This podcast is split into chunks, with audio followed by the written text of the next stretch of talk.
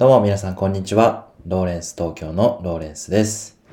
この放送はデジタルなものに魅力や親しみを感じ、毎日をもっと楽しくデジタライズということをコンセプトに、最新のニュースやコンテンツの情報から僕なりの考えを配信させていただいて、リスナーのあなたが毎日を元気に送れるような情報をお届けしております。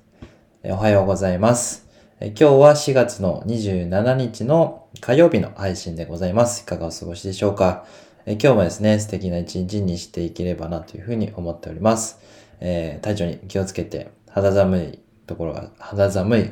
感じが続いてるんですけども、えー風邪をひかずに元気にやっていきたいなというふうに思っております。皆さんも体調に気をつけてください。えー今日はですね、あの、しばらく仮想通貨とかの話の話題にずっと、まあ、あの、してたわけなんですけども、えー今日はですね、あの、元さんという方の、転職と副業の掛け算の元さんの、あの、記事をですね、僕あの、有料記事を、あの、購読してまして、その中でですね、あの、お仕事のな、ことについて、こういろいろ考える、あの、記事がありましたので、こうマネジメントで大切なことっていう話をしたいと思います。えーこの話は、あの、ざっくりまとめて言うと、こう自分が、まあ、あの、昇進して、で、まあ、職場の中でも、まあ、部下ではないんですけども、まあ、後輩ができるようになって、で、後輩にですね、ちゃんとこう仕事をしてもらうようなことをこう促す立場になった自分が、えーどうやったらですね、こううまく仕事をやってもらえるかっていうことに悩んだ機会があって、まあ、それからですね、先輩方もいるんだけど、先輩方も、えーちゃんとこう仕事を、えやってくれないっていうような状況があったりした時に、どうやったらうまくこ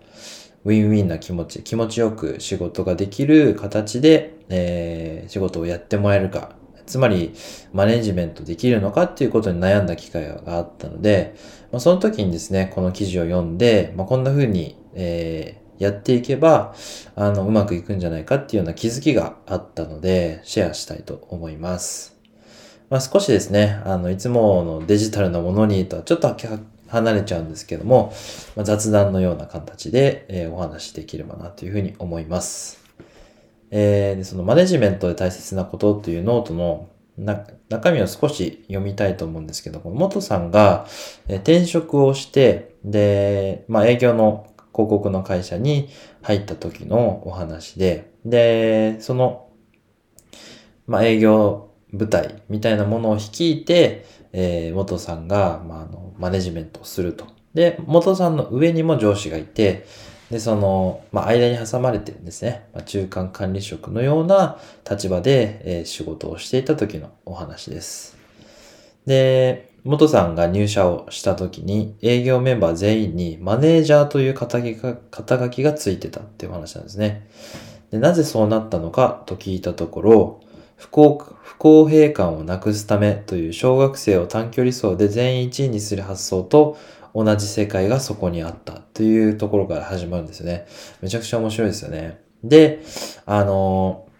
何をしたかというと、まず一つ目に、あの、チーム全員に元さんがマネージャーを降りてほしいっていうのを要望を伝えたんですよね。で、当然ですね、あの、給料はどうなるんだとか、次のママネージャーはお前がやるんじゃないのかとか、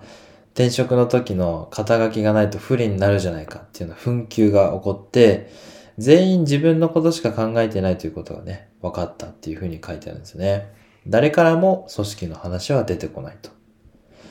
で、もしあなたが転職した先の会社でチーム全員がマネージャーだったら、おかしいと思わないんですか？という問いにすら疑問を持てないレベルにまで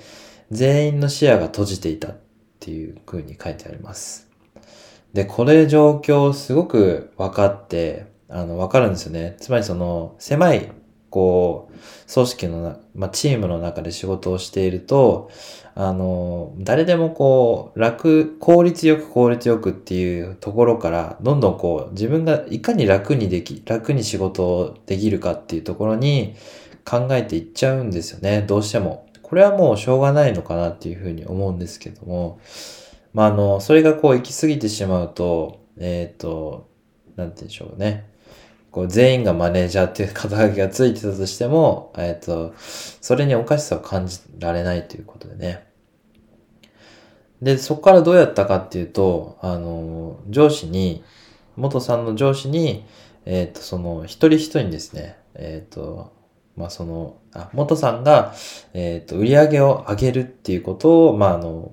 目的に、その、この会社をどうしたらいいかっていうのを考えていって、で、彼らにその、とってですね、ウィンとなるような話をメインにしつつ、えー、その、行動を促していったっていう話なんですね。で、その、仕事に同席させてもらったりして、まあその彼らの一人一人のスキルを把握していったと。で、マネジメントからの立場上、彼らの年収は把握できたため、スキルと年収から彼らの個人の市場価値について素直に伝えてみた。今の年収は外に行ったら下がると思う。今の仕事だけでなく、〇〇の仕事も一緒にやることで、バツバツ社みたいなところに転職できるようになると思うから、よかったらこの仕事もやってみたらどうまあこういう提案をしていったってことなんですね。そこにはですね、その彼らにとってのウィンがあるお仕事、あウィンがあるお話をメインにしていったと。まあ、その、その相手をですね、駒みたいに使うんではなくて、その人の、えー、メリットがあるような話を盛り込むことによって、えー、その話を受け入れやすくしたっていうことなんですよね。で、まあ、働きやすい環境を作っていったと。で、結果としてですね、あの、その、働きかけというものがうまくいって、あの、元さんのおかげで、まあ、あの、仕事楽しくなって、で、自分のスキルが身について、まあ、これだけ年収を上げるような転職ができるようになりましたと。でもやりませんって。元さんと一緒に働きたいから、みたいなことが、言われたことがあったんですよ、みたいなことが書いてあったんですよね。まあ、そんな感じでストーリーが、えー、エピソードが終わるんですけども、まあ、こっから何を得れるかっていうお話で、その相手が自分をこう、えっ、ー、と、評価してくれる人、まあ、上司、でもっても、その一緒に働くメンバーがどんな状況なのかっていうのは、その、ちゃんと面と向かって、は、えっと、把握しないといけないと。で、その小手先で、あの、まあ、その、自分のロジックなんたらかんたらとか言って、えっと、把握しようとしても、その人の気持ちまでは理解できないっていうことなんですよね。だから、あの、相手にとってのメリットがどういうものなのかっていうのをきちんと考えた上での提案っていうものが、え、きちんと受け入れられていくっていうことを、え、改めて感じるようなお話でした。で、それこでね、一番大切なのが、その自分が嫌われてでも、ちゃんとその、言うことは伝えなきゃいけないっていうのが、そのマジマネジメントする側の役目だと思うんですよね。まあ、その、そもそもね、好き嫌いでその、議論したりするようなレベルの組織っていうのは、あの、少しおかしな状況なんですよね。まあ、その、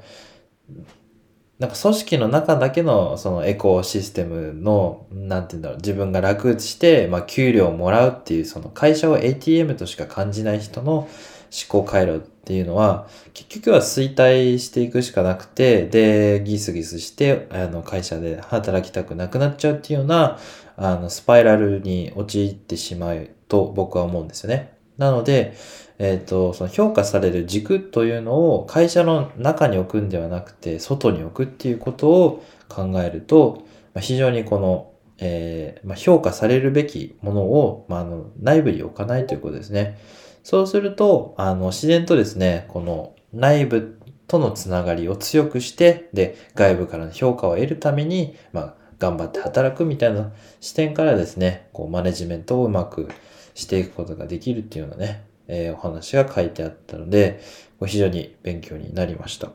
というお話ですね。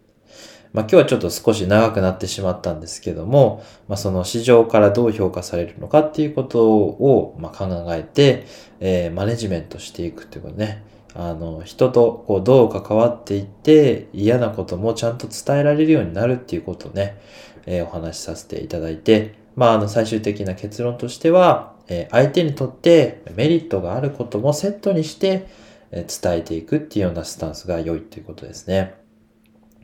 まあ、あの、最後まで聞いていただきありがとうございました。えー、いいね、コメント、フォロー、どうぞお待ちしております。それではまた明日もお会いいたしましょう。ライフタイムデジタライズでした。ではまた、バイバイ。